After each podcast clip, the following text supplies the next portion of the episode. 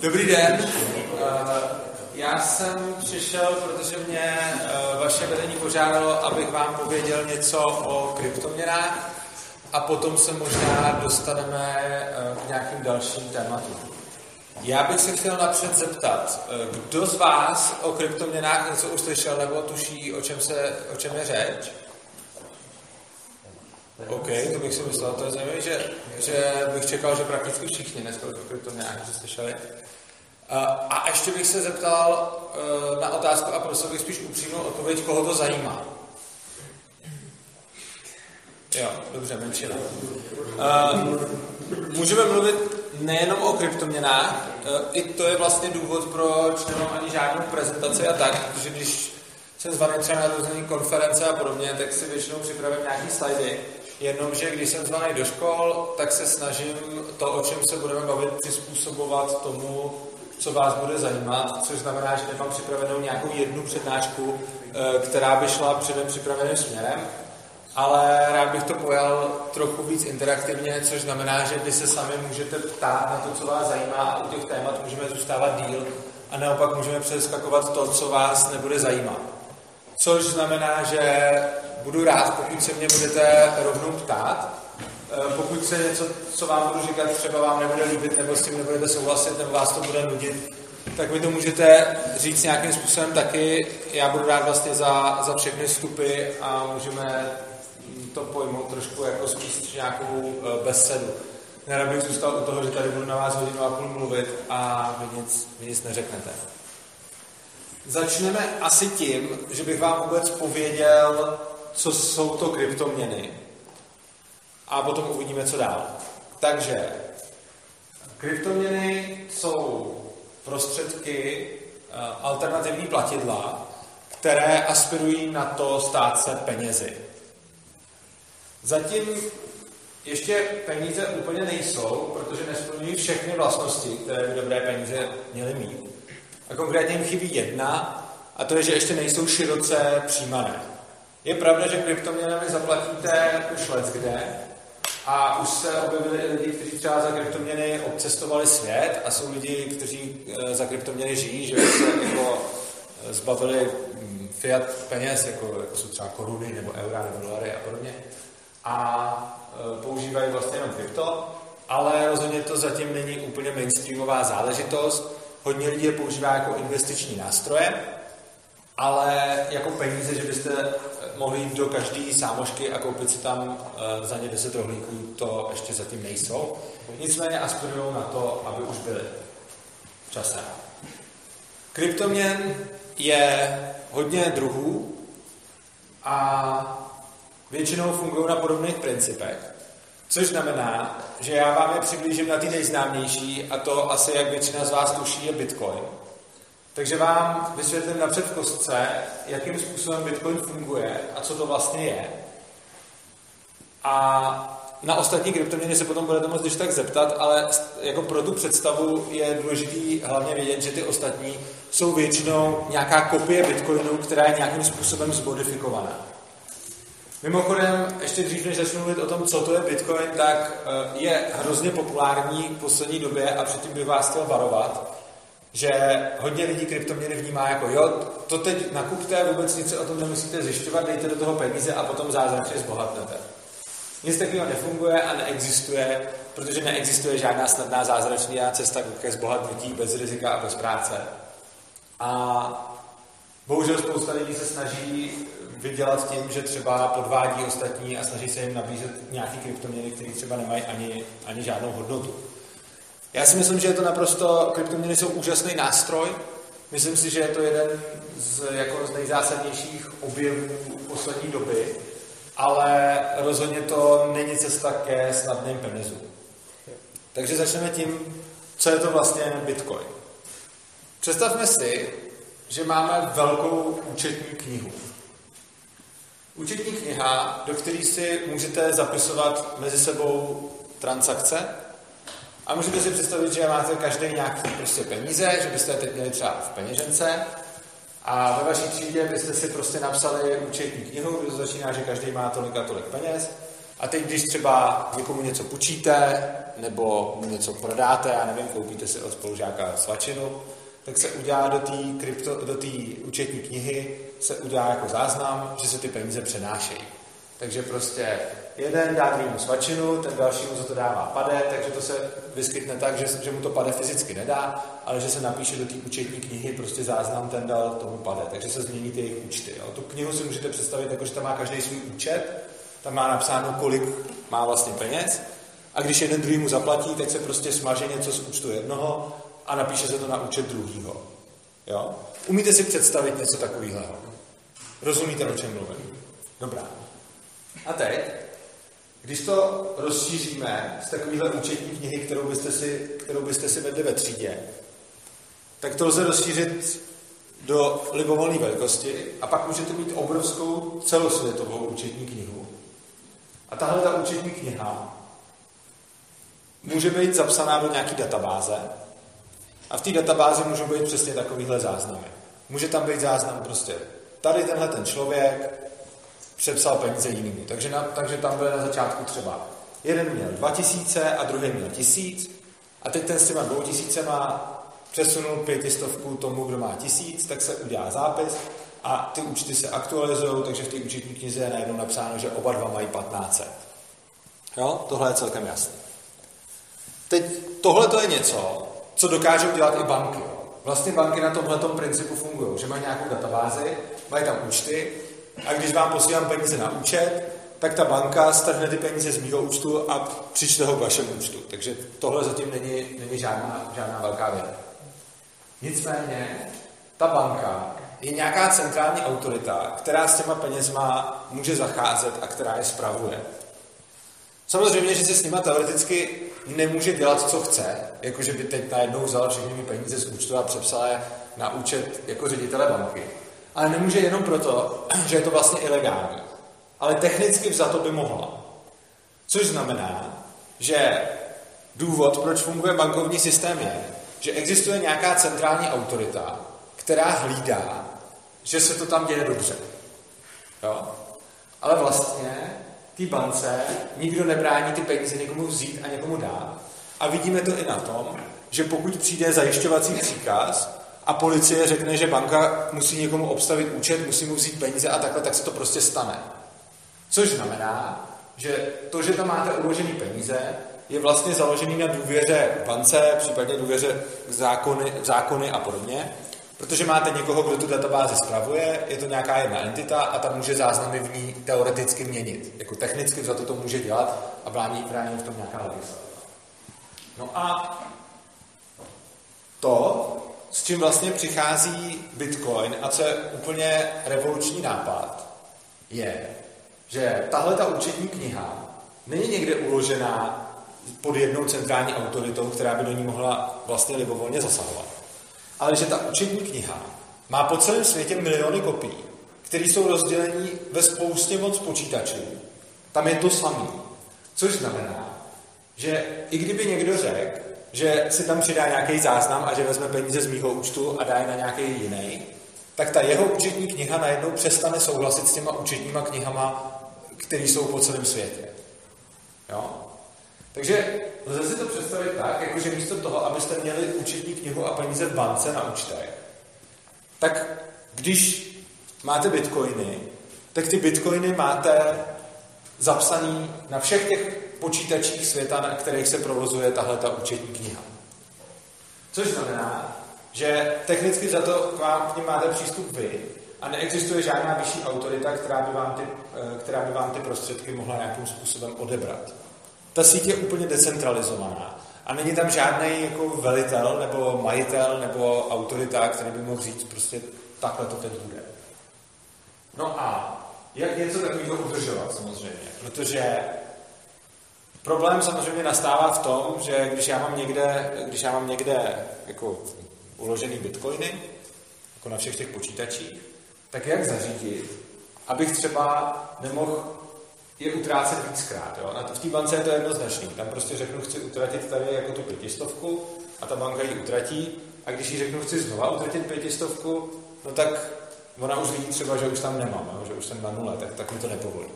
Jenomže ta síť, kde je to takhle rozvrstvený po celém světě, tak já můžu někde říct, tady chci utratit pětistovku a někde jinde můžu říct to samý, že? A oni se musí nějak, nějakým způsobem domluvit. Funguje to tím způsobem, že si můžeme představit, že ta účetní kniha je vlastně kniha transakcí. A dostáváme se k dalšímu slovu, který možná většina z vás zná, nevím, kdo z vás zná slovo blockchain? Celkem už málo? Dobře. Takže blockchain je databáze, do které se zapisuje tahle ta bitcoinová účetní kniha. A je to vlastně řetěz bloků a blok si můžete představit jako stránka, stránku té účetní knihy. Takže to funguje následujícím způsobem. Já, když chci utratit teď své bitcoiny a chci je někomu poslat, tak pošlu do sítě request na to, že chci poslat své bitcoiny. A v síti jsou takzvaní těžaři. To jsou lidi, kteří tu účetní knihu udržují a vytvářejí do ní ty další, další stránky. A jak hodně lidí tam zapíše transakce, pošle, pošle do internetu a ke každé té transakci určí nějakou malinkou odměnu. Takže já když chci třeba jako poslat jako peníze, tak řeknu, že těžařům za to dám třeba 50 nebo korunu nebo něco takového, záleží jak je.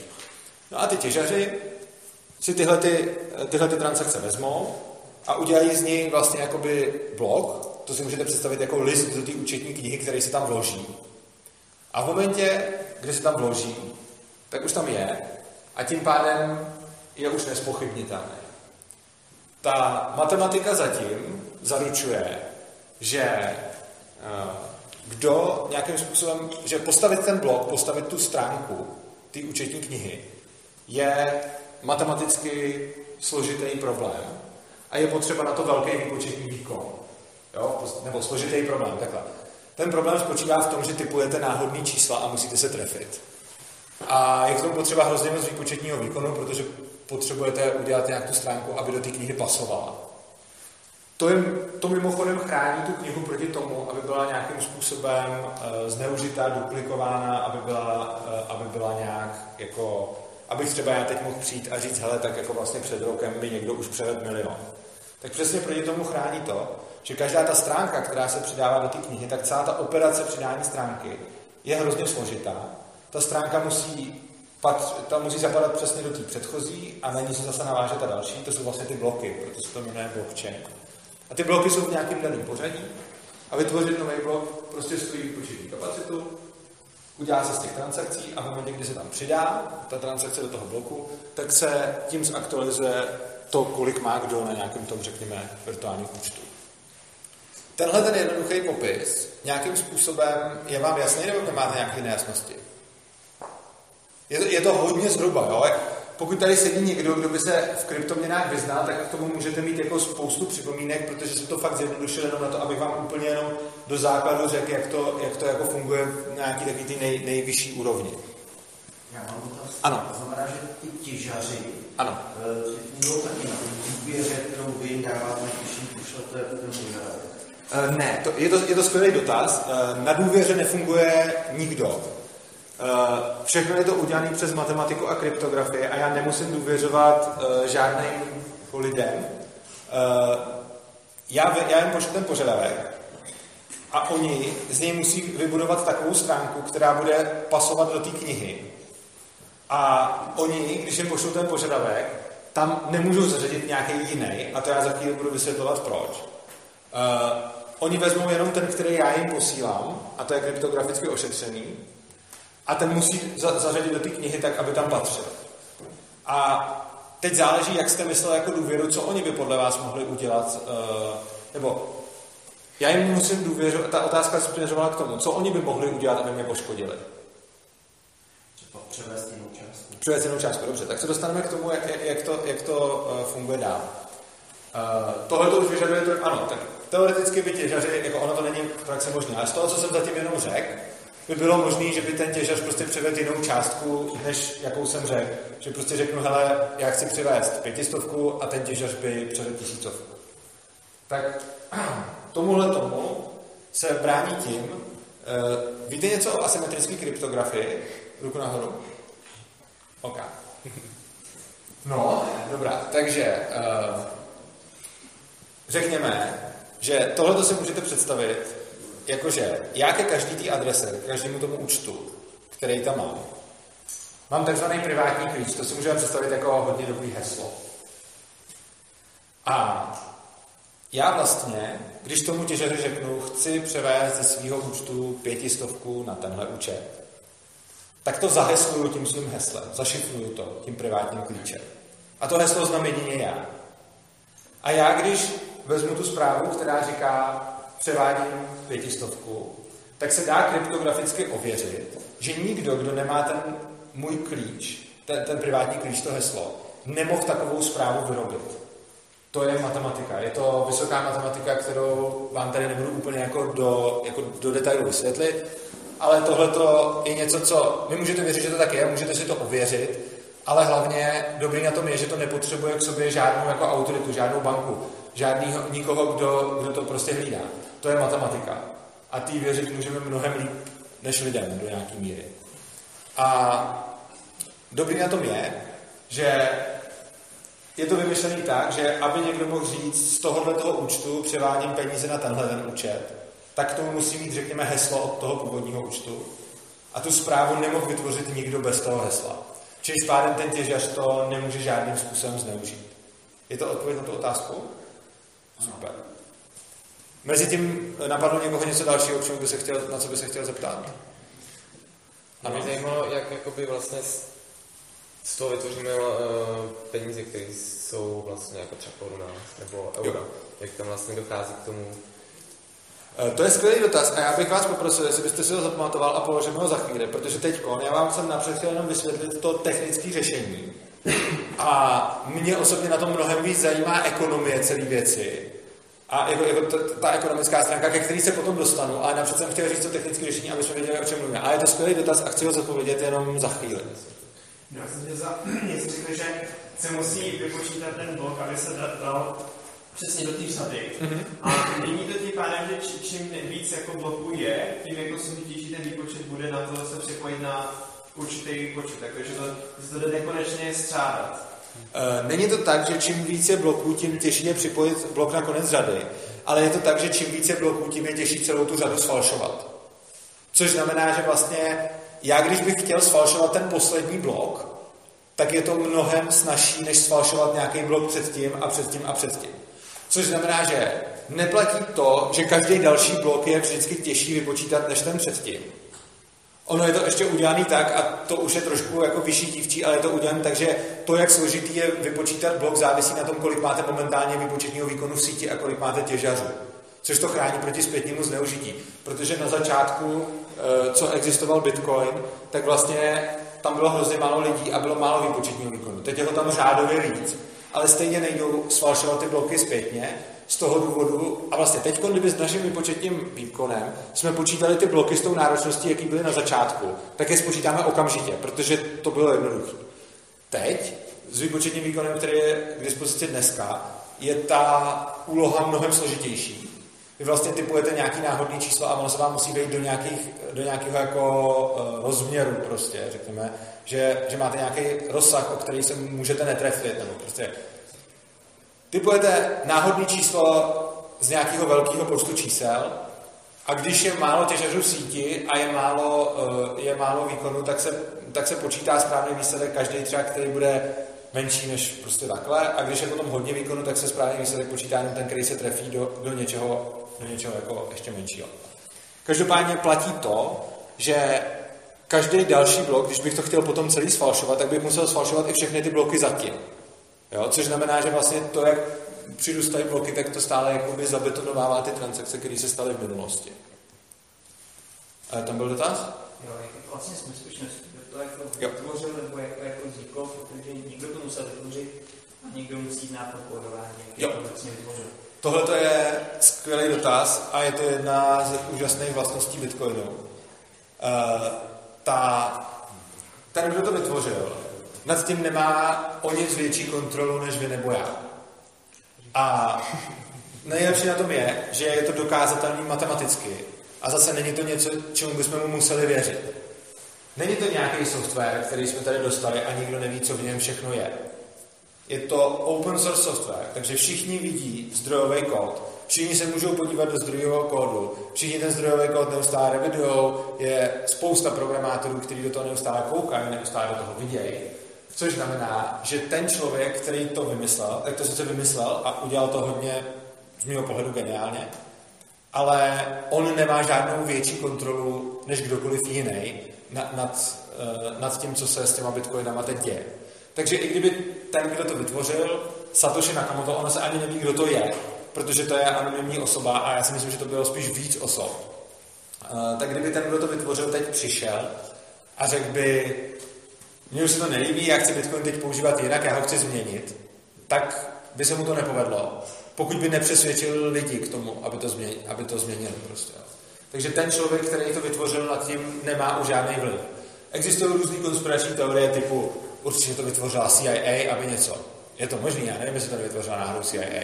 I když nepřijde mi, že by to bylo úplně v jejich zájmu. Ale dobře, i kdyby to vytvořila CIA, tak to neznamená, že CIA má teď nad tím nějakou kontrolu, protože ať už to bylo kdokoliv, tak uh, žádnou kontrolu nemá. Ano? Já se chtěl zeptat, jestli si, nebo jaký je ten důvod zatím, že jsou anonymní, co to vytvořili vlastně. Uh, no, já je neznám, protože jsou anonymní, takže neznám jejich důvody. A já osobně si myslím, že uh, je to hodně o hubu a navíc uh, nebudete mít pokoj mediálně a vůbec nějak jinak, protože je to něco strašně velkého, o čem se všude ve světě mluví. A pokud budete ten, kdo vymyslel Bitcoin, eh, tak se na vás budou všichni obracet a budou chtít, abyste k tomu něco říkali do novin, budou chtít, abyste o tom mluvili. A pokud si ten člověk chce ponechat nějaký normální život a, a soukromí, tak asi není v jeho zájmu, aby všichni znali jeho jméno a aby se takhle zapsal do dějin ale já to nevím, já to já, já nespekuluji. Druhá věc je, že je možný, že, a k tomu se časem dostaneme, on Bitcoin eh, v mnohem je trnem v oku centrálním bankám a některým vládám eh, a i některým lidem, což by, ale jako když už je vytvořený, tak i kdyby ho zpětně odstranili, tak tím už se jako nepomůžou. Na druhou stranu, když se teď podíváte na to, jakým způsobem se dějí některé podvody ohledně kryptoměn, a že je spousta lidí, kteří do toho neuvážlivě dali strašně moc peněz a potom o ně přišli, tak by se třeba mohli chtít mstít. Jo. Těch důvodů může být jako, jako strašně moc. Každopádně, než, než přijdeme k dalšímu dotazu, tak ještě chci k té bezpečnosti. Ta bezpečnost je vlastně celá, celá stojí na tom, že vy máte ten svůj privátní klíč. A ještě jedna důležitá věc, kterou vám Bitcoin poskytuje. Uh, ona, vaše adresa, vaš, váš účet s váma není nějak spojený. A dokonce vy můžete mít těch účtů, kolik chcete. A dokonce se to běžně děje. Každá chytrá bitcoinová peněženka, což si můžete představit jako kus nějakého softwaru nebo hardwareu, ale třeba mám v telefonu, prostě když si zaplatím bitcoinem, tak vytáhnu telefon a můžu tím platit, můžu tam platbu přijímat. Tak tahle ta peněženka mi na každou platbu vytvoří jakoby jiný účet. A je to skvělý anonymizační nástroj. Což... No. Ano, je to, uh, já mluvím o bitcoinu, ale uh, Mluvím o Bitcoinu, ale vlastně dělám to proto, že některé altcoiny se lišejí a že kdybych říkal obecně pro kryptoměny platí toto, tak bych se většinou mýlil, protože kryptoměn jsou jako velké stovky, malé tisíce. A určitě je tam nějaká, pro kterou to zrovna neplatí. Mně teď už jich pár napadá, pro který tohle přesně neplatí. Ale, uh, takže říkám Bitcoin, ale můžete si představovat, že u většiny ostatních kryptoměn jako altcoinů je to podobný a funguje to na nějakých podobných principech. Ale radši tady mluvím o Bitcoinu, aby jsme byli jako konkrétní. Každopádně ta poenta je, že já na každou platbu mám nový účet, což znamená, že když já zaplatím peníze vám a pak zaplatím peníze vám, tak vy dva, i když budete spolu, tak samozřejmě si můžete říct, že jsem to byl já, ale nejde vidět, že to bylo eh, ze stejné adresy, pokud já nechci. Stejně tak, jako když od vás peníze přijímám, tak já si pro každého člověka, od kterého přijímám peníze, kdo mi platí, vygeneruju novou adresu a on mi pošle peníze. Uh, takže neví, kdo mi tam už jiný třeba peníze posílal a tak podobně. Čili je to vlastně, je to něco, co umožňuje provádět platby do nějaké míry anonymně, Nechci se úplně pouštět do detailů, že to není úplná anonymita, je to spíš pseudonymita, ale ty anonymity jde dosáhnout, řekněme. Jo? Takže není to tak, že pokud se vůbec nesnažím, že by byl úplně anonymní, jsem částečně anonymní, částečně pseudonymní, ale když se budu snažit, tak je to vlastně anonymní nástroj k přijímání a odesílání plateb. E, tady byl další dotaz. Já jsem se chtěl trošku vrátit, jestli ty bloky jsou nějak omezený. Eh, Ne, celkově může být bloku, kolik chce, oni furt přibývají a budou neustále přibývat a je omezená velikost jednoho bloku. Ale tohle je zase hodně rozdílný už pro různé kryptoměny. To omezení má různou velikost, některé kryptoměny to mají, eh, jako, že, že ty omezení se jako mění, některé mají fixní a tak. Ale prostě je to tak, že každá stránka té knihy v Bitcoinu je, má nějakou maximální velikost, prostě jsou všechny stejně velké. No, ano. Ještě, jestli jsem to správně pochopil, tak uh, ty těžaři vlastně přidávají stránky do té transakční knížky Ano. a tím pádem vlastně přidávají jenom plochu pro ty transakce, ale oni sami z toho nic nemají. Takže Mají. Protože, jak jsem říkal, ke každé transakci já přidám poplatek pro těžaře, aby pracovali. Protože on by nikdo nepracoval zadarmo. Takže podobně, jako když platíte poplatek třeba bance za to, že pro vás něco dělá, že si vyberete z bankomatu, že převedete peníze, tak když chci převést uh, jako bitcoiny nebo i jiný alty, tak uh, no, zase budu mluvit o bitcoinu. Když si převést bitcoiny, tak v té transakci přidám poplatek pro těžaře, a tam funguje normálně volnotržný me- mechanismus, že oni se podívají, kdo nabízí nejvyšší poplatky a ty transakce zpracuje. Ale jako většinou se dojde na, na všechny. Samozřejmě v momentě, kdy tady byl ten obrovský boom kryptoměn, kdy, kdy to všichni kupovali, tak ty poplatky byly docela vysoký. Ale teď už prostě, když chci, aby se transakce zpracovala fakt rychle a potřebuji mít, aby byla do 10 minut hotová, tak teď dám pěti korunu a bude. A když je mi jedno, jestli bude do hodiny, tak dám korunu a když mi nevadí počkat do večera, tak dám 50 A v některých dobách i dokonce zpracovávají i jako transakce bez poplatku, ale to je spíš, jako, to je spíš výjimka. Ale uh, můžu tímhle tím způsobem prostě nechávat, můžu tímhle tím způsobem nechávat jim jako odměnu a oni proto pracují, oni by to, oni by to jinak nedělali prostě. Důležité je si uvědomit, že, jak jsem mluvil o tom privátním klíči, o tom heslu, který máte, kterým se potvrzujete, že jste to vy a že jsou to vaše peníze, tak protože neexistuje žádná centrální autorita, která by mohla ty transakce třeba vracet nebo vám ty peníze brát a tak dále, tak pokud vy uděláte něco, co jste udělat nechtěli, tak to je stejná stránka, nejde to vrátit zpátky. Ona je to i dobrá stránka, protože vám potom banky po- po- celá nemůže stát, že vám prostě ten centralizovaný systém tu platbu zablokuje. To se prostě občas stává, že banky, většinou na příkazy policie a podobně občas blokují platby. Většinou se s tím takhle normálně nesetkáte, záleží, co přesně děláte. V České republice to není nějaký zásadně rozšířený, ale v momentě, kdy se podíváte do nějakých zemí, které jsou třeba jako totalitní a podobně, tak tam se to děje úplně běžně.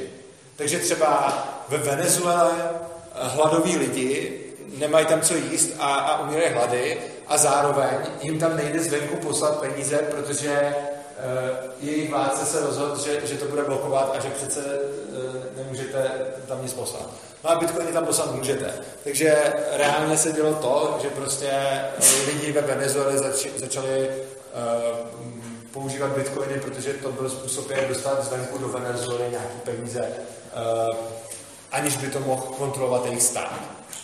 Což je obrovská výhoda tohohle, která je někdy i nevýhodou, protože v momentě, kdy vy se nepostaráte o svoje jako privátní klíče a to heslo třeba někomu dáte, nebo se k tomu budete chovat jako nějakým způsobem jako nesmyslně, tak o ty peníze můžete přijít. A není nikdo, kdo by vám mohl vrátit zpátky. Což je v některých případech nevýhodný, ale výhodný je to přesně v těch případech, že si můžete dělat taky, co chcete a můžete platit komu, co chcete. A neexistuje nikdo, kdo by vám tu platbu mohl stopnout, kdo by vám tu platbu mohl zablokovat. Jo, takže něco takového je rozhodně výhoda a e, dobrý je i to, že pokud si v těch kryptoměnách spoříte, tak vám ty úspory nemůže někdo hned tak vzít, čím se dostaneme tady k vaší otázce. Ty úspory vám není úplně jednoduchý sebrat. A zase, teď si můžete říct, jako v pohodě, teď mi úspory v bance taky nikdo nesebere, jenomže ono to záleží, to se tady za minulého režimu lidi mysleli taky a pak přišla měnová reforma a o peníze v bankách přišly. Teď si můžeme říkat, je to nepravděpodobný, asi jo, ale určitě to není tak pravděpodobný, jako to bylo tehdy. Na druhou stranu můžou přijít jiný problémy. Může zkrachovat ta banka a třeba ji stát nebude sanovat. Může přijít nějaká hodně velká hospodářská krize a s těma penězma se může stát jako různé věci. Výhoda těch kryptoměn je, že bez ohledu na to, že by se někdo rozhodl vám ty peníze vzít jako plošně, Jo? To prostě občas státy dělají. Jako Česká republika to dělá za minulého režimu, teď to zatím neudělala, ale může vám i zkrachovat ta banka, v které máte peníze. Na Kypru to dělali teď nedávno. Kypr je celkem není nějaká země, která by byla prostě křováci, kde jim tam jezdí jako nějaký jako lidi s Toyotama, střílejí tam kulometama. Kypr je normální civilizovaná země a někdy tuším v roce asi 2016, já se teď přesně nepamatuju, ale prostě je to takhle nedávno, tak tam brali lidem eh, jako z banky, z banky peníze, jo. prostě, že kdo měl v účtu nás, tak, tak, tak mu to vzali. A tohle je něco, čemu se vyvarujete, a i když já si nemyslím, že teď v České republice mi v následujících jednotkách let hrozí to, že by mi někdo vzal peníze z banky jako takhle, jako plošně, tak si zdaleka nejsem jistý tím, jestli se situace politická nezmění do doby, než já třeba půjdu do důchodu. A jestli za těch dalších 30-40 let, jestli se náhodou něco nezmění do té míry, že bude vlastně v pohodě, že vláda nebo někdo rozhodne o tom, že mi vezme peníze z banky, anebo jestli ta banka prostě neskrachuje. Jo. Tohle je tohle samozřejmě otázka. Což znamená, že skvělý je, že na ty peníze, které máte uložený takhle, vám nikdo nemůže a jsou tam prostě uložený bezpečně. Uh, já než... No dobře, tak ještě... Dobře. No, protože jak to je stejně, jako máte internet, tak uh, jako internet je taky v zásadě decentralizovaná platforma, kterou nikdo nemůže vypnout. A ano, když máte jako třeba Severní Koreu, to může jako vypnout. Ale stát do toho nemůže zasahovat z toho důvodu, stát do toho nemůže zasahovat z toho důvodu, že všechny ty věci nejsou založeny na důvěře, jak už jsme tady řešili. A cokoliv je systém založený na důvěře, tak tam může přijít nějaký stát nebo nějaká autorita, která to omezí, protože řekne, takhle to teď bude a takhle ne. Ale tohle celé je založený na kryptografii a na matematice. Což znamená, že vy máte heslo ke svým penězům, ten privátní klíč, a stát ho nemá. A stát nemá jako technickou možnost, jak vzít vaše peníze a někam je odeslat, protože heslo k ním máte vy a ne stát. A do banky může přijít, vy můžete mít heslo ke svému internetovému bankovnictví, ale tam existuje ta oklika, že i když ho stát nezná, tak může přijít do té banky a říct, tady obstavujeme účet, peníze bereme. Ale s Bitcoinem tohle to nejde, protože tam není žádná ta centrální autorita. To nemůže udělat ani ti těžaři, to nemůže udělat nikdo. Což znamená, že když vy máte privátní klíč ke svým penězům, tak vy jste jediný člověk na světě, který s nima může pohnout a nikdo jiný to udělat nemůže. Ještě tam vzadu. Uh, vy tady říkáte, jak je uh, Bitcoin bezpečnější a takhle, ale vzhledem k tomu, že měna, která se každým měsícem mění svoji vlastní hodnotu, co má, když řeknu normální peníze pomocí inflace, tak se můžou taky zvýšit nebo snížit, ale tím pádem Bitcoin, který se zvyšuje nebo snižuje, každý měsíc, ne, ne, tak v čem je to lepší? Bitcoin má vysokou volatilitu a tím se dostaneme tady k té otázce z začátku. Uh, ale pozor, je důležité rozlišovat to, jestli vy máte furt svoje bitcoiny a klesne jejich cena a mezi tím, jestli vám někdo ty bitcoiny vezme. To jsou dvě rozdílné věci. Může se stát to, že klesne cena, ale vy furt máte ty bitcoiny a ta cena může zase vzrůst. Oproti tomu, to, co jsem říkal, že nejde udělat, je, že vám někdo nemůže ty peníze vzít.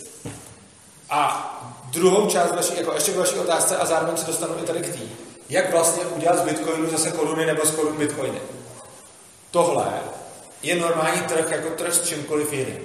Platí tam poptávka a nabídka. A úplně stejně jako třeba, když se zeptáte na zlato. Zlato je další komodita, do které si můžete ukládat hodnotu že si nakoupíte zlato a třeba tím šetříte na důchod. A zlato je dobrý v tom, že se zdá, že už jako tisíce let se drží nějakou dobrou hodnotu. A to, jakou má cenu, ono závisí na, jako dřív byly peníze udělané tak, že byly krytý zlatem. Takže se za to zlato dali měnit. Třeba dolar, eh, když byl zlatý standard, tak jste mohli přijít do banky a říct, tady mám dolar a beru si za to zlato. To šlo. Teď už to dávno nejde.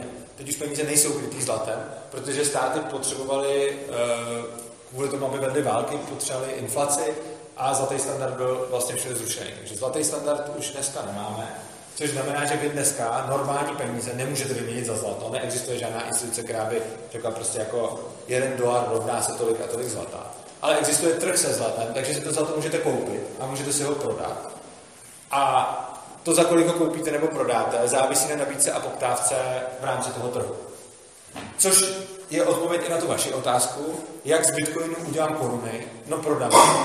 Jak z korun udělám bitcoiny, koupím je.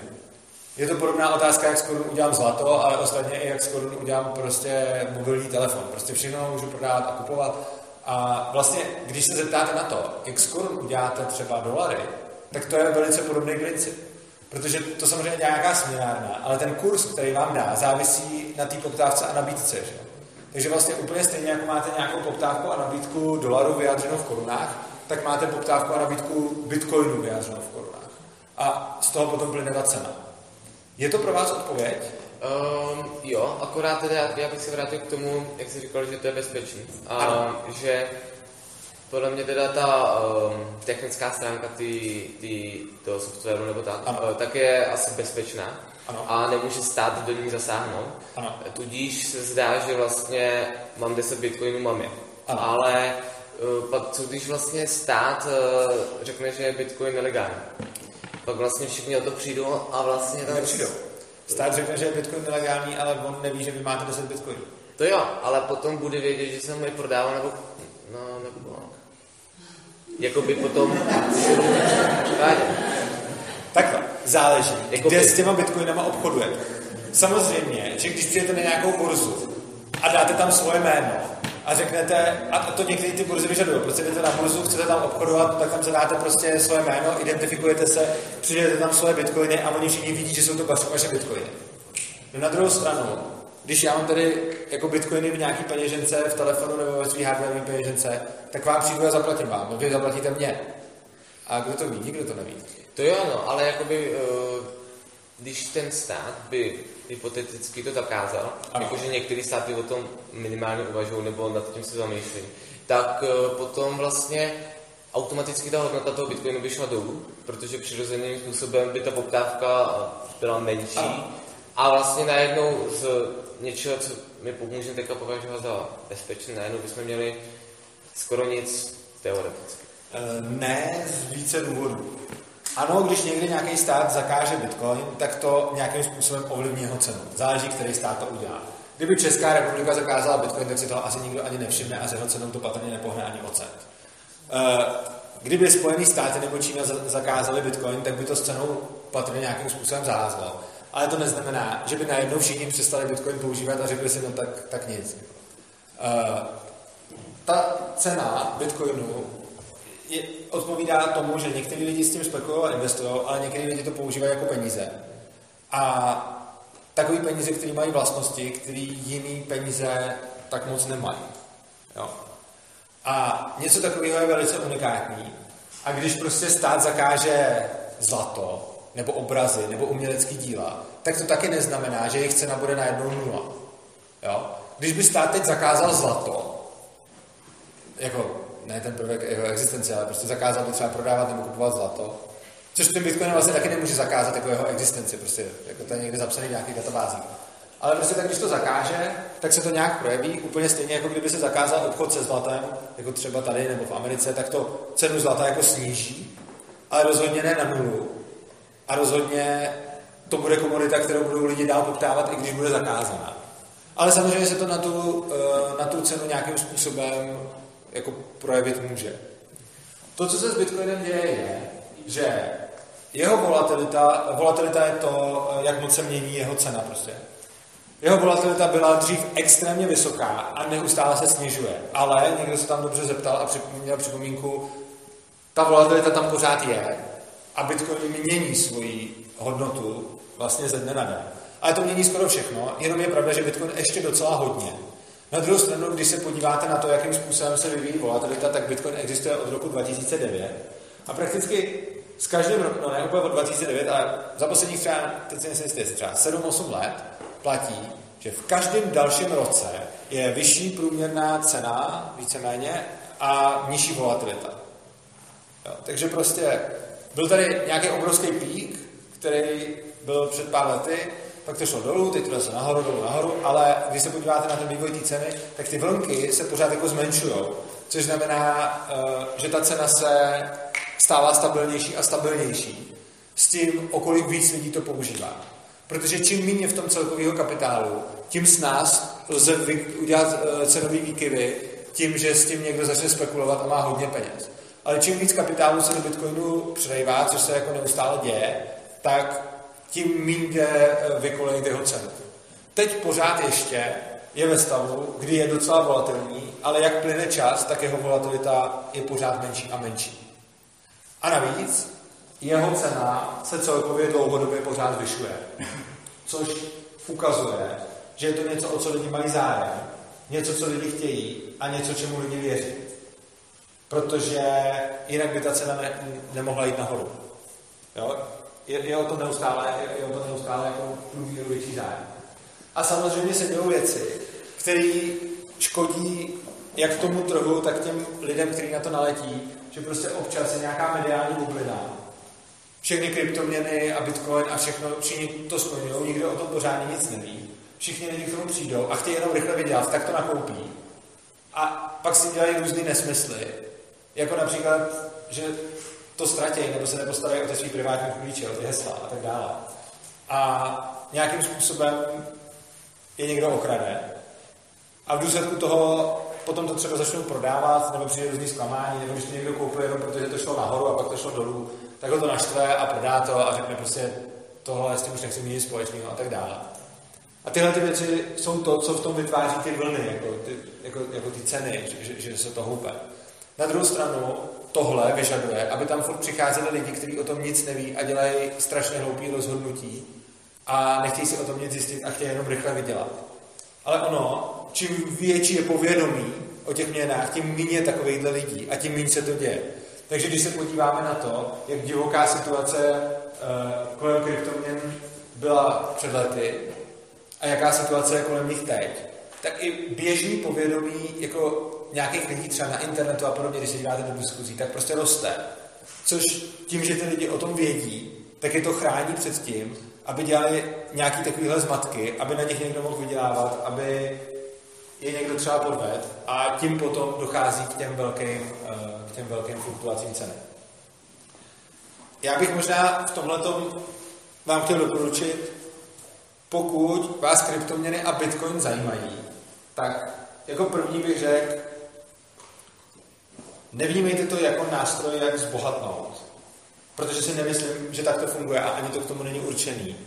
A je pravda, že některý lidi na tom zbohatli a můžete vidět na internetu videa o tom, jak se tam někdo prolítává ve vrtulníku a jezdí tam lambem a říká vám, jo, nakoupil jsem Bitcoin ve pravou chvíli a teď mám tohle všechno. Ale ty lidi dělají ty videa proto, aby z vás vytáhli nějaký prachy. A není dobrý tam hlavy jít a prostě do toho dát peníze. Na druhou stranu, co bych vám doporučil, je to rozhodně zajímavá věc, která má svoji budoucnost, která ta cena skutečně pořád pomalu nějakým způsobem stoupá. A stoupá ne proto, že aby na tom ty lidi vydělali, ale proto, že to je prostě dobrý, že čas ukazuje, že je to něco, co dává smysl. Takže pokud vás to zaujme, tak běžte si o tom nastudovat. Zjistěte si, co to je. Nemusíte nějak sedět jako zrovna v asymetrických kryptografii. Ale prostě něco si o tom přečtěte, nevím, knížku, nějaký články na internetu, nějak se s tím seznamte. Zjistěte, jak s něčím takovým vůbec fungovat. A potom si můžete třeba na zkoušku, pokud budete chtít a budete o to mít stále zájem, hlavně do toho nedávat žádný velký prostě peníze naraz, můžete si do toho na zkoušku zkusit prostě koupit si za 5 kilo bitcoiny a pak si s tím někde něco koupit, někomu to převést, zjistit, jestli vám to vyhovuje, zjistit, jestli je to něco pro vás. A ať už potom se s tím nějakým způsobem seznámíte a bude to pro vás jako už přirozený a bude, bude vám to dávat smysl, tak potom až maximálně do toho je rozumný dávat nějaký další peníze. Rozhodně nenaleďte na to a určitě, já jsem už jako za dobu, co se pohybuju kolem Bitcoinu, jsem už několikrát zažil takovou tu zlatou horečku, kdy ta cena šla nahoru. A to jsem vždycky potkával strašně moc lidí, kteří to hlavně po mně furt chtěli vysvětlit, koupit, koupit, koupit. A já jsem každému se snažil říct, jako musíte si dávat pozor na ty své privátní klíče, musíte o tom něco vědět a ty lidi to neposlouchali. A bylo to prostě, já to hlavně chci nakoupit už, abych to měl a to všechno ostatní mi jedno, hlavně jak to nejrychleji budu mít. A ty samý lidi, potom když to šlo dolů, tak byli zoufalí a říkali, hej, tak já jsem to koupil a teď jsem na to prodělal. Jsem říkal, no dobře, já už jsem jako byl na takovýchhle výkyvech jako xkrát a prostě když zase počkáte, tak ono to zase půjde nahoru. A ty lidi to prodají a pak, a, a pak to jde zase nahoru a pak kolikrát ten samý člověk mi zase přijde a řekne, já to chci zase nakoupit, já jsem byl blbý, že jsem to prodal. A prostě tohle není zrovna dobrý. A já bych vám to také neříkal, kdybych sám neviděl spoustu lidí, kteří jsou jako i chytrý a všechno a přesto se takhle chovají. Tak prostě tomuhle tomu se zkuste vyvarovat a než případně se rozhodnete do toho investovat nějaké svoje peníze, tak je dobrý si o tom něco zjistit. A na druhou stranu, já osobně, a zase neříkám, že to tak je, a neříkám, že to je poplatný pro vás, já osobně v tom vidím budoucnost a já osobně třeba jako část mých úspor na důchod mám v kryptoměnách. Ano. Já jsem se chtěl zeptat, že říkáte, že si máme dávat, nebo že když do toho někdo investuje, tak si máme dávat pozor na ty svoje osobní údaje a přihlašovací údaje. Tak jak teda třeba jakoby, eh, jak se na ně můžeme dávat pozor, nebo jak se jakoby přijít k tomu, aby jsme, aby nás někdo pochopili třeba. Uh, takhle. Záleží, tohle je už docela jakoby, um, je to, záleží to hodně na tom, kolik peněz do toho chcete dát. V momentě, kdy tam chcete mít prostě pár stovek nebo maximálně pár jako malých tisícovek, tak jako mít telefonu bitcoinovou peněženku na to, abyste si za to kupovali někde kafe, to je v pohodě, já to takhle třeba mám. A mám jako ve svém telefonu, který není nijak zvlášť zabezpečený bitcoinovou peněženku, ve který mám jako nějaký drobný, asi tak jako mám prostě peněžence v kapse. Uh, oproti tomu, když se rozhodnete, že tam třeba chcete spořit a že, si, že Bitcoinu věříte a že si chcete třeba tím způsobem nějakým naspořit na důchod nebo něco takového, tak tam může potom dobrý si o tom něco zjistit, pořídit si tam to třeba hardwareovou peněženku, která vám ochrání ty vaše privátní klíče prostě a tak. A řídit se těma bezpečnostními pokynama. Když si nějakou tu eh, hardwareovou peněženku kupujete, tak on výrobce vám přesně řekne, co máte dělat. A pro nás tady je fakt důležitý, na rozdíl od skoro všeho softwaru, který lidi kupují, nebo i hardwareu a řeknou si, jo, tak návod nebudu číst a prostě to nějak použiju, tak tady u toho, na tom fakt záleží ty prachy, které do toho dáte. Což znamená, že když koupíte ten trezor, tak tam bude obrovskými písmenama napsáno, teď tam zadáváte nějaký master seed a ten master seed si musíte někam napsat na papír, nemít ho skopírovaný v počítači, nefotit si ho mobilem a někam si ho uschovat a nepřijít o něj. Spousta lidí, protože je zvyklá, že se softwarem nějak tak funguje, si řekne, no, jako v pohodě, nic, tak to, pak o ty peníze přijdete. To, co máte dělat, je následovat jako pokyny těch výrobců toho zařízení, který jste si na to koupili. Třeba jako Česká republika je taková bitcoinová průkopnická země, nebo bitcoinová velmoc, protože člověk, který přišel s první hardwareovou peněženkou bitcoinovou, byl Čech a doteď je to asi jako, doteď je to asi jako nejrozšířenější peněženka na světě. A je to můj kamarád, který, který ji vymyslel. A ten samý člověk uh, je taky jeden z prvních, co udělal jako půl těžařů. To je prostě něco, nějaký další výmysl, co používají těžaři. A Česká republika je taková hodně, řekněme, bitcoinová země a máme tam, máme tam jako hodně prvenství. A tyhle ty lidi, samozřejmě, když vám dodávají své výrobky, tak nechtějí, abyste přišli o své peníze, protože potom to ty lidi vyčítají jim. Což znamená, že když vám ty výrobky nějakým způsobem dodávají, tak, uh, tak prostě jako vám tam dají návod, co máte dělat a je dobrý tomu, tím návodem jako řídit. Já vám ani, ani neříkám úplně jako ty konkrétní značky, nebo kam máte jít a tak, abyste mě nepodezřívali z toho, že mě třeba někdo platí, nebo že, že mám na tom nějaký jako osobní zájem. Proto o tom mluvím jako obecně a nechci vám dávat ty jednotlivý konkrétní jako kroky, protože by to zahrnovalo udělat reklamu na něco. A já, i když mám nějaké svoje jako favorizované projekty a tak dále, tak prostě je strašně moc lidí, kteří si dělají v kryptoměnách reklamu, chtějí na tom něco vydělat a říkají to těm lidem proto, aby je dostali někam, aby někam šli. A tohle to tady dělat nechci. Čili spíš jako to, co si vy vyberete, a nechci vám říkat, co to má být, tak potom následujte jako pokyny a, a jednejte podle nich. Ano. Mě by zajímalo, jestli se oné běžně doma těžit ten Bitcoin, nebo na to musí mít nějaký speciální počítač nebo nějaký systém, jestli to vůbec možné. Možný to teoreticky je, ale moc toho už nevytěžíte. Uh, jsou kryptoměny, které můžete pořád ještě efektivně těžit doma.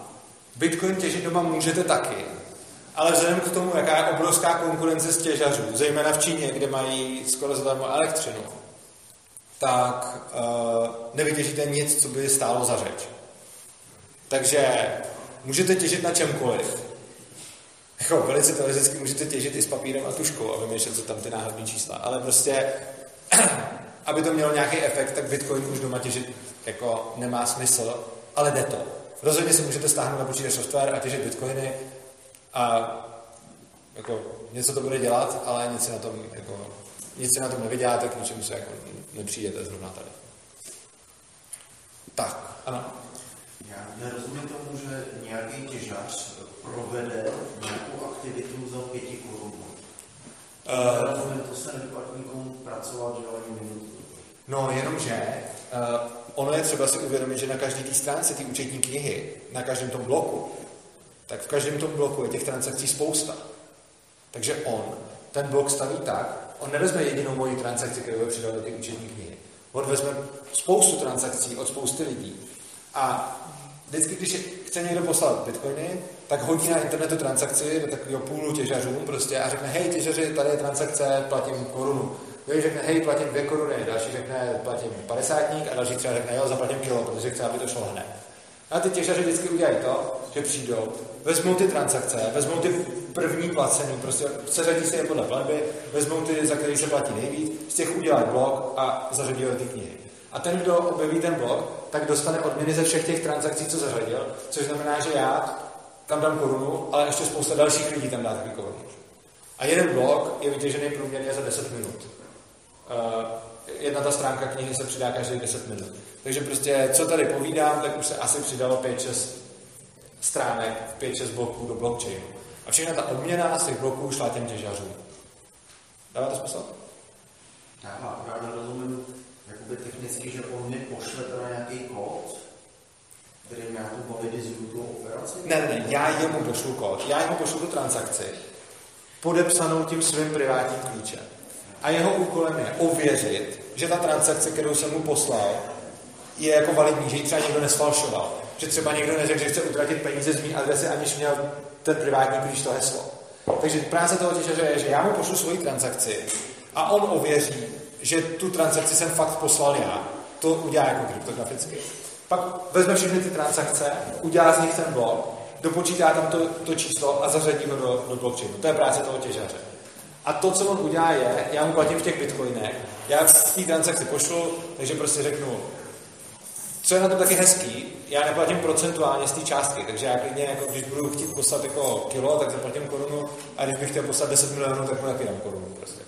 Takže řeknu, tady chci poslat jako 10 milionů, tady je korunový poplatek, on si to vezme, zpracuje a, a vezme si ten kousek toho bitcoinu, který jsem, který jsem mu tam poslal. Tak. Uh, teď bych se rád dostal k tomu, z jakého důvodu je vlastně dobrý využívat Bitcoin a co je na něm ještě dobrýho oproti, oproti klasickým měně. Uh, víte, jak vznikají klasické peníze? Případně, co jsou klasické peníze? Jako koruny třeba. Někdo tam, týká se to toho? Ne. ne. Jo. Jo, ano. Tak na Marka vlastně vydá nějaký jako příkaz k měny, Aha. je vlastně ošetřená nějakým kódem, nějakým bezpečnostním klíčem. Jo. To vlastně, to pak se vlastně kontroluje. Jako velmi zhruba ano, je prostě nějaká centrální banka, která, která má zodpovědnost za to, kolik té měny tady je, jakým způsobem je distribuovaná a pak jsou nějaké další komerční banky, skrz který se to třeba emituje a tak. Ale vlastně v zásadě ano. No a tyhle ty peníze dřív, jako státní peníze dřív, byly krytý zlatem. Jo? Zejména dolar byl hrozně dlouho ještě krytý zlatem. A to vypadalo tak, že prostě úplně na začátku lidi obchodovali fakt třeba tím zlatem, že měli zlato, stříbro, měli mince a tě, těma platili. Protože to bylo nepraktický, tak se ukládali do těch bank a ty banky jim za to dávaly bankovky. Takže platili vlastně poukázkama na to zlato. Jo? Že kdo měl tu, tu bankovku, tak šel do té banky a ta banka mu dala za, za, to, za to zlato. To bylo pořád OK. No a potom zjistili některý bankéři, že můžou těch bankovek vydat víc, než mají vlastně zlata. Že? Protože nikdy se tam nepřijde pro všechno to zlato na jedno. Takže začalo se dít to, že ty bankéři prostě si řekli, hele, tak já tady mám jako kilo zlata, tak já vydám poukázky na kilo a půl, že? A pak ještě schrábu úroky. To začali dělat a dělali to tak dlouho, dokud nebyli moc chamtiví. Začalo se to proslíkat. A když se začalo proslíkat, tak všichni ty lidi přišli do té banky pro to svý zlato, dali jim ty bankovky, ale oni neměli dost zlata. A tím pádem se přišlo na to, že to bylo podvod. Uh, tyhle ty bankéři pak dopadly velice neslavně, uh, protože podvedli všechny ty lidi. A to, to bylo už hodně dávno, dávno historii. A potom ale státy zjistili, že můžou dělat to samý a že dokonce mají legislativní moc na to, jak se ochránit, aby to nebyla krádež. Jakože, ona to samozřejmě byla krádež, ale byla nepostižitelná zákon.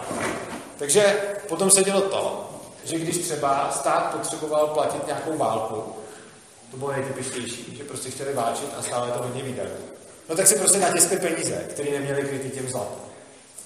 No a začátku to takhle fungovalo, pak se to začalo zase proslýchat, takže lidi by si chodili pro to zlato. No a víceméně, když jako přeskočím x set let historického vývoje, tak potom už státy řekli, naše peníze nejsou krytý zlatem. Prostě zlatý standard není a tyhle ty peníze nejsou krytý ničím. A to je současný stav, který tady máme. Česká koruna není reálně krytá měna. Americký dolar není krytá měna. Všechno jsou to měny, které nemůžete přinést do banky a něco za ně dostat. Jsou to peníze, jejichž hodnota je určená jenom tím, že nás stát nutí je používat. Tohle je mimochodem zajímavá věc. Důvod, proč česká koruna nebo americký dolar nebo euro mají svoji hodnotu, spočívá jenom v tom, že státy nutí lidi ty peníze přijímat. Vy když, a vybírají jich daně. Vy když jste obchodník na území České republiky, tak jste povinen přijímat české koruny. Nemůžete říct, že je nepřijímáte, protože jednáte nelegálně. Uh, to samé, když platíte daně, tak je musíte platit v českých korunách. Což znamená, že i když česká koruna je z hlediska peněz, a nejenom česká koruna, jako platí to pro prakticky všechny státní peníze současnosti, už jsou z hlediska peněz strašně špatné peníze, od kterých v minulosti lidi odcházeli, když byli v takovém stavu. Tohle to se dělo celou historii. Celá ekonomická historie peněz je plná toho, že někdo vydával poukázky na zlato, stříbro, drahýkovy a podobně. A potom se zjistilo, že ty poukázky nejsou krytý. A vždycky, když se to zjistilo, tak lidi se těch poukázek zbavili, protože nechtěli používat peníze, které nejsou krytý. V současnosti ty peníze taky nejsou krytý, ale legislativa je momentálně napsaná tak, že lidi je používat musí. Čímž pádem se po nich vytváří vlastně umělá poptávka. A státy blokují konkurenci svých měn tím, že jednak ty svoje měny, které mají, výrazně zvýhodňují, čímž poškozují konkurenci. Což v podstatě vytváří absolutně jako nekalou soutěž na, na poli peněz. Jo. Peníze jsou komodita jako každá jiná. A úplně stejně, jako máte volný trh v oblasti, jako že si kupujete třeba, já nevím, jídlo, nebo že si jdete koupit auto, nebo že si jdete koupit jako software, tak i něco takového není důvod, proč by nefungovalo na poli peněz. A ono to skutečně dlouho fungovalo na poli peněz. A teď si státy udělali na peníze monopol a někde to funguje tak, že vydávatelný měny je přímo nelegální, někde to funguje tak, že je to legální, ale uh, ty peníze jsou, uh, ty státní peníze jsou zvýhodňované oproti těm všem ostatním. A někde je to zajímavý hybrid, například v Americe, kde je teoreticky legální konkurovat americkému dolaru. Jenomže bohužel americká vláda, kdykoliv někdo jí začne konkurovat a ona ho může sejmout, tak ho potom sejme. Uh, za nějaký vymyšlený důvod. Uh, a tohle to neříkám jenom, abych, jako, abych se jako uvedl, nejsem žádný jako antiamerický nebo antiruský nebo proruský, jako tohle to jde úplně o mě. Jenom jako čistě jako komentuju tu, uh, jako tu otázku ohledně těch peněz. Já se o to docela zajímám, o, o, tu, o tuhle tu jako ekonomickou oblast. A například v Americe byl chlápek, který se jmenoval Bernard von Nordhaus a on si vymyslel svůj vlastní Liberty dolar, na což má teoreticky dle americké legislativy právo. A byl to dolar, který byl krytý. Byl krytý stříbrem. A protože jsou tu peníze krytý oproti americkým dolarům, který jsou nekrytý, tak uh, o to lidi začali mít zájem. Ten zájem postupně rost a za několik let uh, se zvýšil, jako se to zvýšilo několikanásobně, ta, ten objem těch, těch jeho peněz, těch liberty dolarů. No a nakonec ho u soudu dostali na to, že řekli, že padělá peníze a ten padělek byl, že údajně měl padělat americký čtvrták. A vtipný na tom je, že na americkém čtvrtáku je podobizna chlapa, na tom jeho čtvrtáku je podobizna ženský a ten jeho stříbrný čtvrták měl ale hlavně hodnotu 40krát vyšší než ten americký. Což znamená, že oni mu vlastně řekli, že chtěl padělat tím, že jako padělek poskyt něco z 40krát vyšší hodnotu, než to, co měl padělat. Což je samozřejmě nesmysl. A je to každému jasný, ale odsoudili ho, napřed dostal nějakých úplně jako nesmyslných jako 25 let vězení nebo něco takového. Potom mu je zkrátili, ale to, o co šlo, bylo, že FBI mu všechny ty peníze zabavila. Takže eh, v Americe a podobný osud měli i různý další měny, jako existoval před Bitcoinem třeba e-gold a podobně. To byly měny, které se snažili mít vlastnosti Bitcoinu, ale nebyla k tomu vymyšlená ta matematická a kryptografická stránka. A tyhle ty měny byly vlastně uh, vždycky nějak potlačený, protože se vždycky vymyslel nějaký důvod, proč toho, kdo tu měnu emitoval, jako zavřít nebo mu aspoň ty peníze vzít. Jako typický příklad, jak se to dělá, že ho například na strašně moc zavřete a všechno vezmete a pak ho teda po roce dvou propustíte a on už to nemá, takže už to znova neskusí. Bitcoin a ostatní kryptoměny jsou měny, které tomuhle tomu tlaku odolávají, protože není koho za to sejmout. Možná, když jsem to takhle řekl, tak je to částečně odpověď na tu otázku, proč jsou autoři anonymní. Protože jejich předchůdci dopadli většinou blbě. Přičemž z mého pohledu to, že si státy uzurpují monopol na peníze, je morálně špatný a neospravedlnitelný i z toho důvodu, že banky tím, že emitují peníze, vás, vás všechny držitele obírají o hodnotu těch peněz, který máte.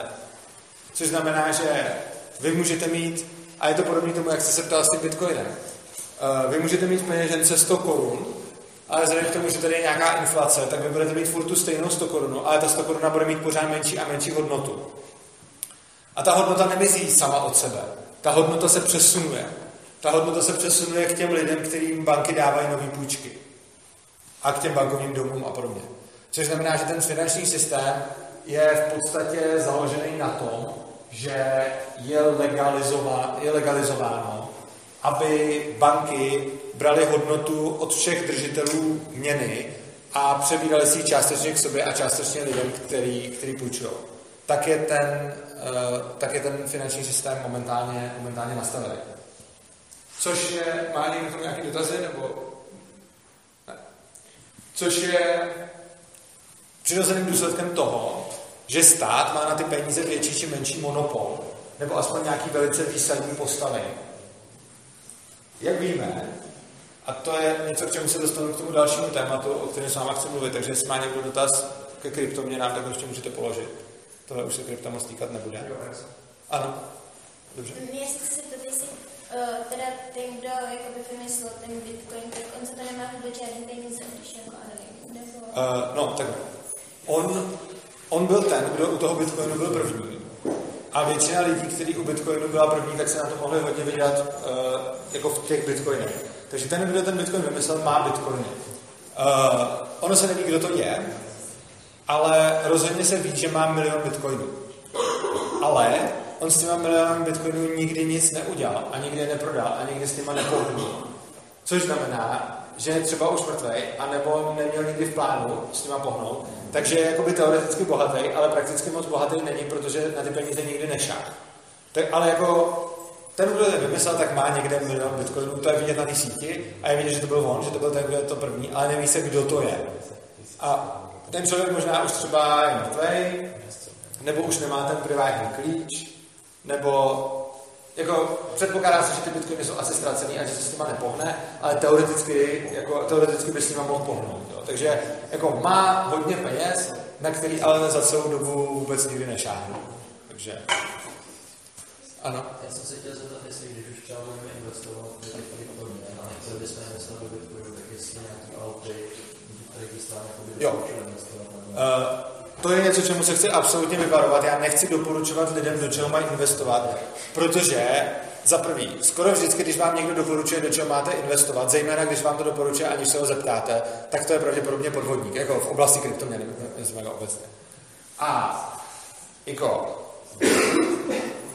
nemyslím si, že je dobrý vybírat vůbec měnu na investování podle toho, že si řeknu, do čeho je dobrý investovat, na čem nejvíc vydělám, to si koupím. Uh, já osobně k tomu přistupuju spíš po technické stránce, než po stránce, jako že bych se snažil spekulovat na burze.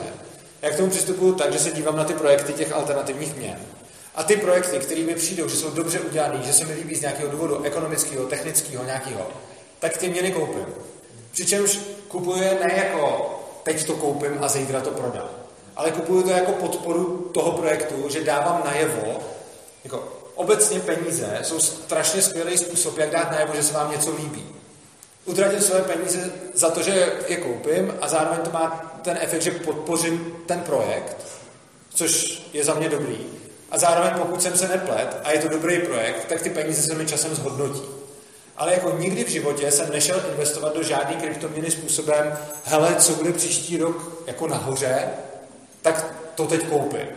Já si kupuju kryptoměny způsobem, tenhle projekt se mi líbí, tenhle projekt považuji za hodnotný, tenhle projekt má smysl, tak ho koupím. Jako, můžu vám říct, třeba jedna z mých jako, oblíbených kryptoměn, krom Bitcoinu, je Monero. Monero má vlastnost úplně totální, absolutní anonymity. Takže to je ještě vlastně jako o level než Bitcoin v anonymitě. A nějaký Monera mám, ale nemám je proto, že bych si myslel, že příští rok je za víc prodám, ale mám je proto, že se mi líbí ten projekt. A já obecně ty kryptoměny nepoužívám spíš, jako jasně, spořím si v nich na důchod na někdy, ale jinak je používám spíš k běžným platbám, takže já si jako normálně platím, normálně používám, přijímám v nich platby, posílám v nich platby, kupuju si za ně věci a tak dále. Jakože když se trošku jako na to zaměříte, tak už můžete koupit strašně moc věcí za kryptoměny. Jako spousta e-shopů bere, bere bitcoiny třeba. I taková třeba Alza bere bitcoiny. To je jako obrovské e-shop, kde si koupíte skoro všechno a to si můžete kupovat za bitcoiny, takže tam jako... Uh, tak. A jestli můžu teda dál, já bych řekl ještě něco k těm monopolům. Ten důvod, proč státy naložily s penězma tak, jak naložili, je ten, že jsou monopoly a mohli si to dovolit. O monopolech tak nějak víme, že jsou škodliví. O monopolech tak nějak víme, že je to něco špatného, co nechceme. Uh, zeptal bych se vás na dvě věci. První. Proč vám přijdou monopoly škodlivý? Z jakého důvodu? Jestli to tak je. Předpokládám, že jo. Protože si můžou dělat, co chtějí. Protože si můžou dělat, co chtějí. Což je důsledkem čeho? Nízká konkurence. Že nemají konkurenci, přesně tak. Skvěle, to, to, je, to je správná odpověď. A teď bych se vás chtěl zeptat. Znáte nějaký monopoly dneska okolo nás? Můžete mi nějaký říct? Českou národní banku, ano, dál. Víte někdo o nějakých monopolech? Čes. Čes, OK. Někdo něco dál? Agrofert myslíte, že má monopol? Má 90% výlučných vlastně OK. v ruce OK. Fajn. Dál. Aha. Další? Zkuste někdo ještě říct nějaký monopol, co znáte. Nemusí být český.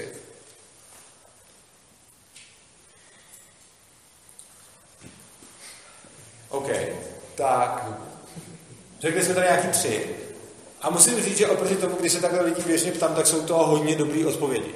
Česká národní banka je strašně dobrý příklad monopolu, zejména, ale uh, aspoň jste jmenovali podniky, které jsou státní nebo nějakým způsobem napojený na stát. Většina lidí na tuto otázku řekne Google, Facebook. Uh,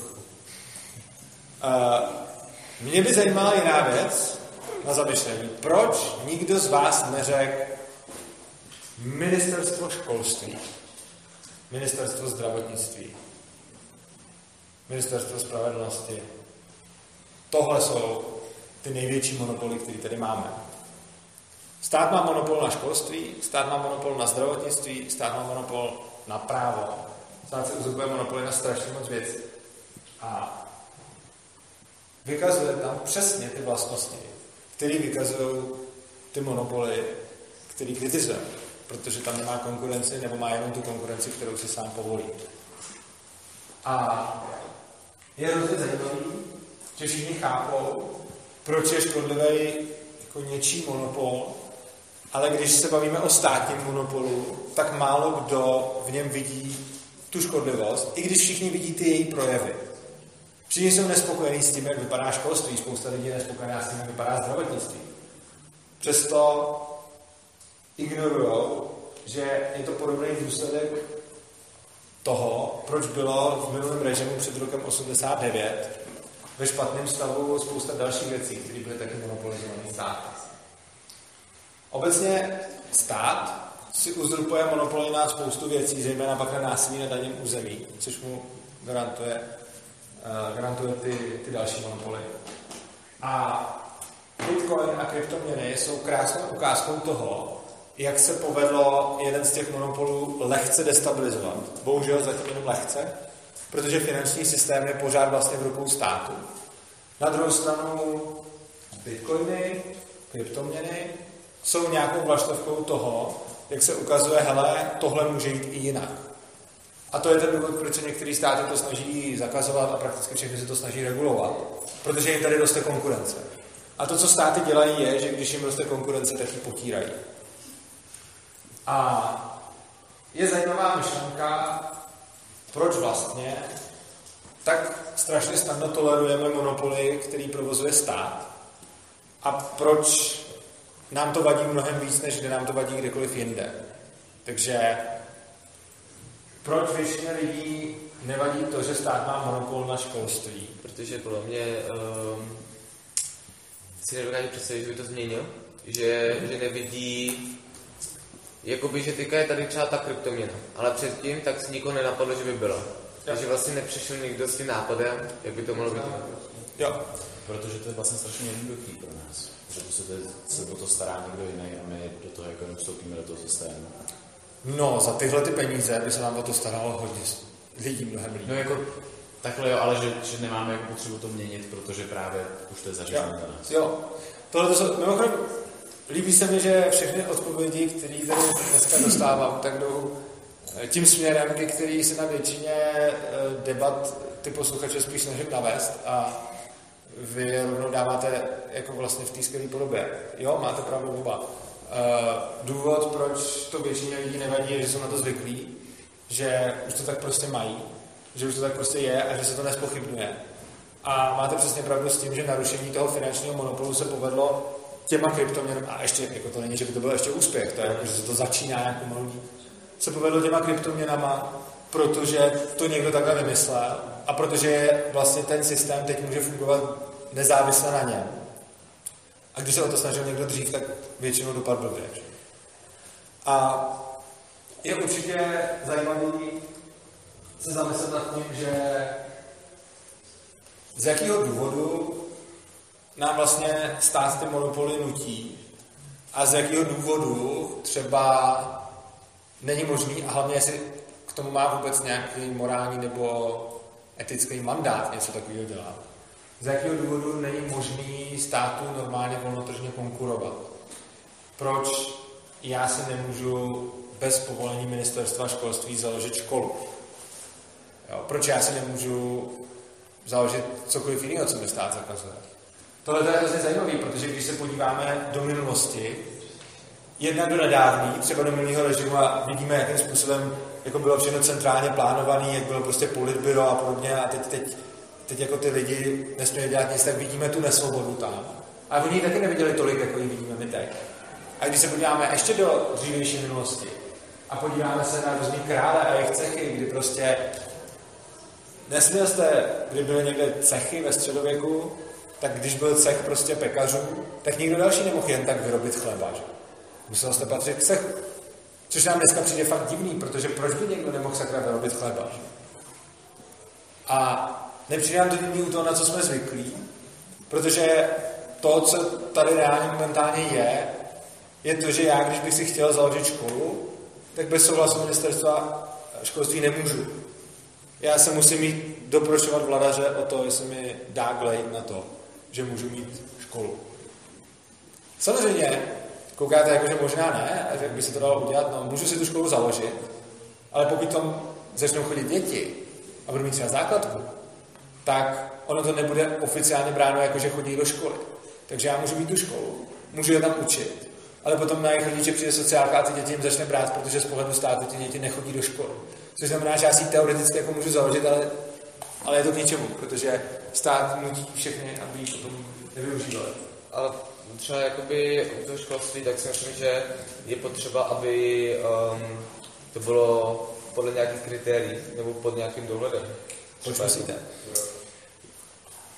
Jelikož, já nevím, ale tak třeba uh, představa, že si tady může někdo uh, otevřít fašistickou školu a učit tam svoje, uh, svůj pohled na historii, tak uh, podle mě je lepší, aby vlastně to ministerstvo do nějaké míry jako by vlastně mohlo omezit?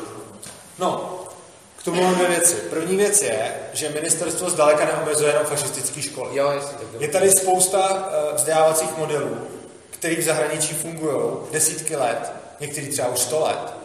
A tady jsou pořád ilegální. Přitom tam už jsou výsledky, ale tady je to ilegální. Takže to, takže jako sice nějaký jako argument na to, co zakázat fašistickou školu, ale ono se potom nezakáže fašistická škola, která tady stejně žádná není, ani nikdo vlastně nechce, ale zakáže se 100 dalších škol, který by někdo jako reálně chtěl.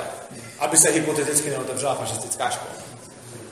Uh, druhá věc je, uh, to je zase taková trošku filozofičtější otázka, uh, ten fašismus, že? Uh, fašistická škola.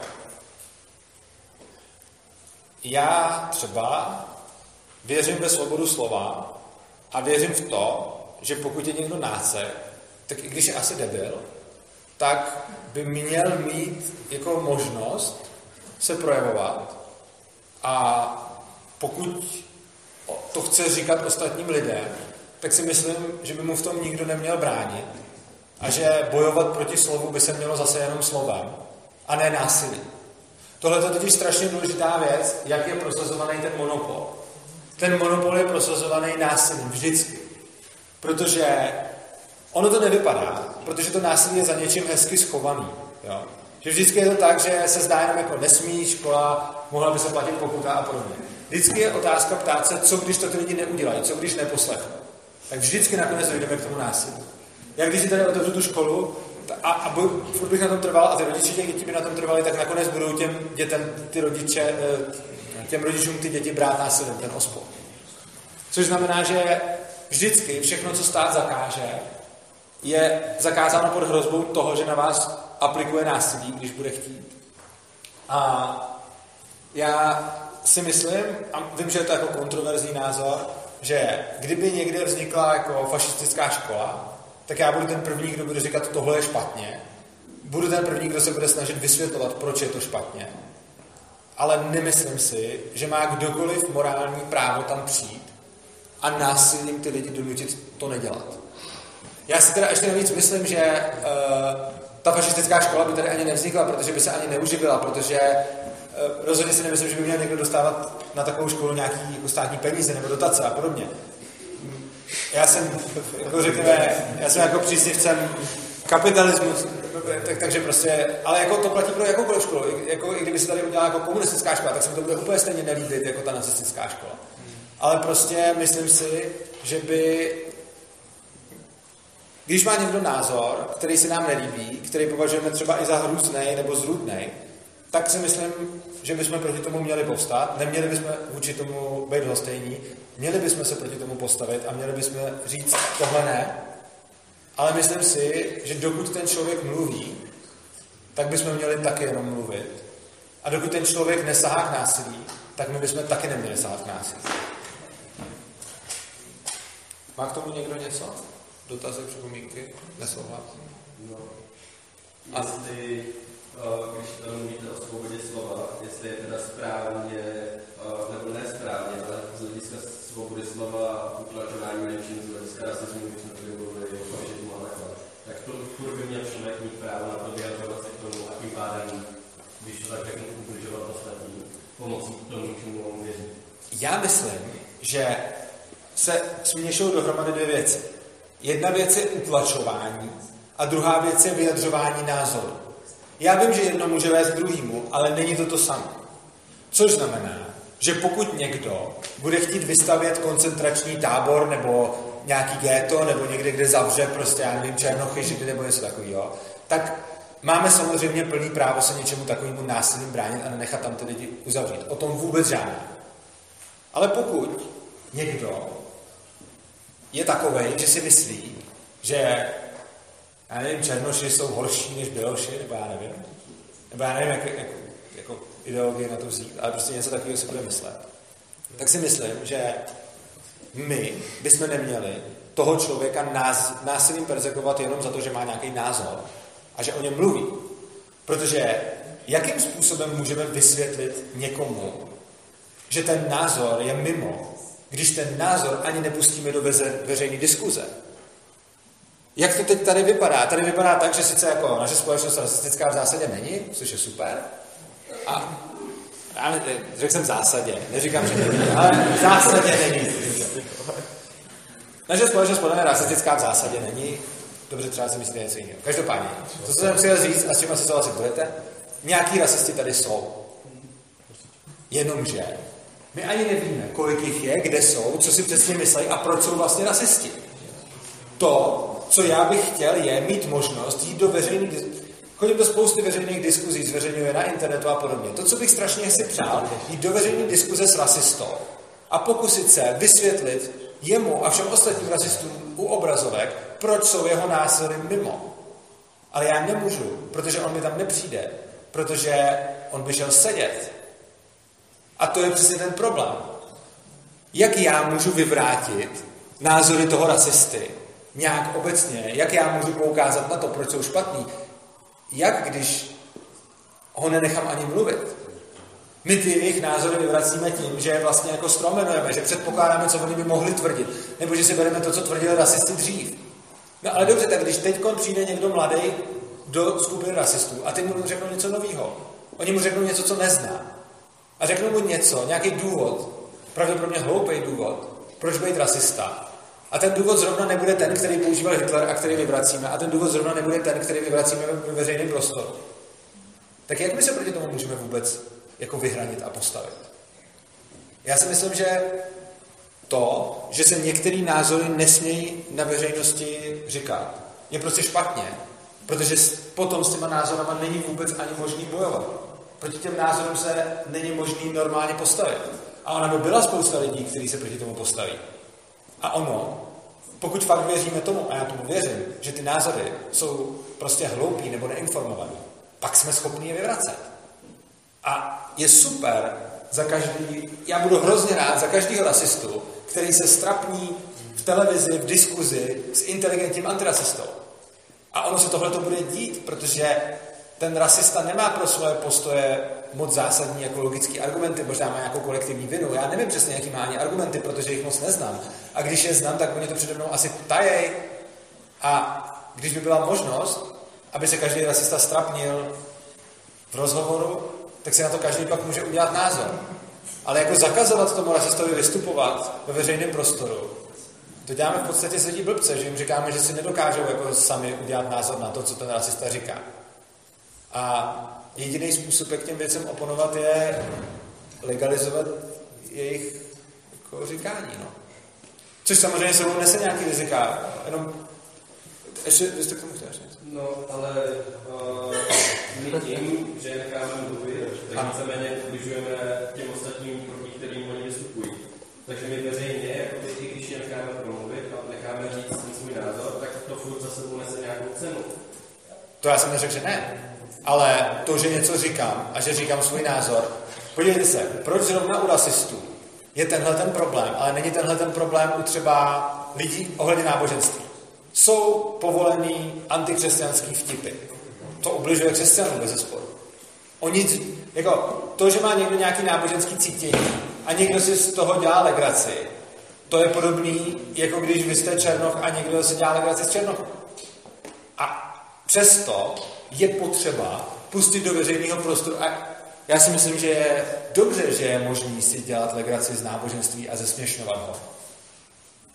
A úplně stejně tak si myslím, že je dobře, aby byla možnost, aby někdo mluvil otevřeně rasisticky. Přičemž já budu ten první, kdo mu bude oponovat.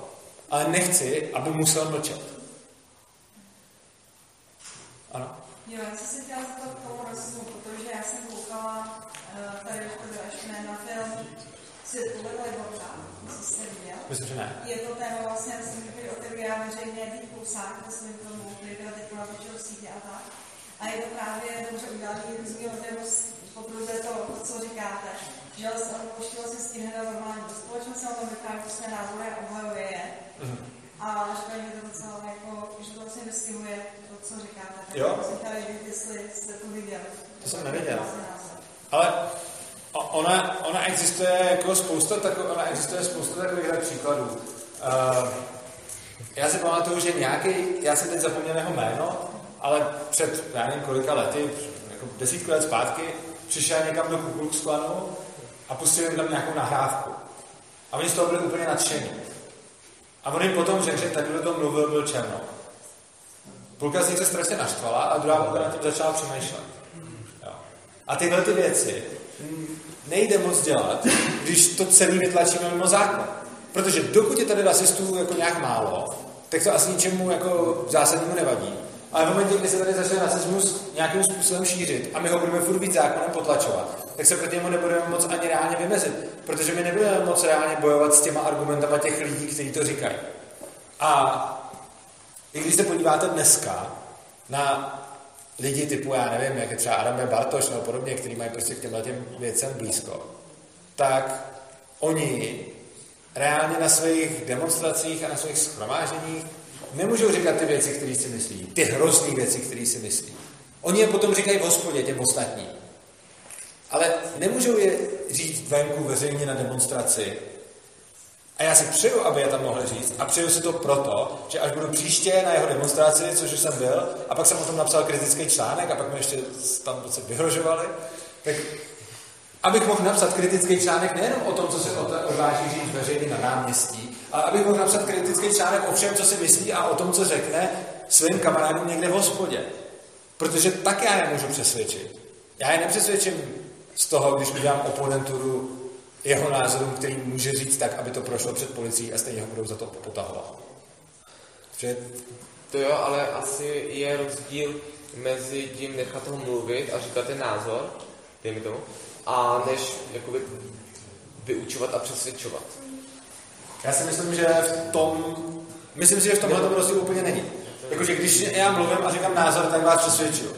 Já tady stojím a říkám svoje názory, ale jak to oddělíte od přesvědčování? Jakože, já nevím, jako můžu vás přesvědčovat, můžu vás antipřesvědčovat podle toho, když třeba si řeknete, že jsem debil, tak, tak, vás, tak vás toho odradí, pokud si řeknete, že vám říkám něco, co dává smysl, tak to bude dobrý.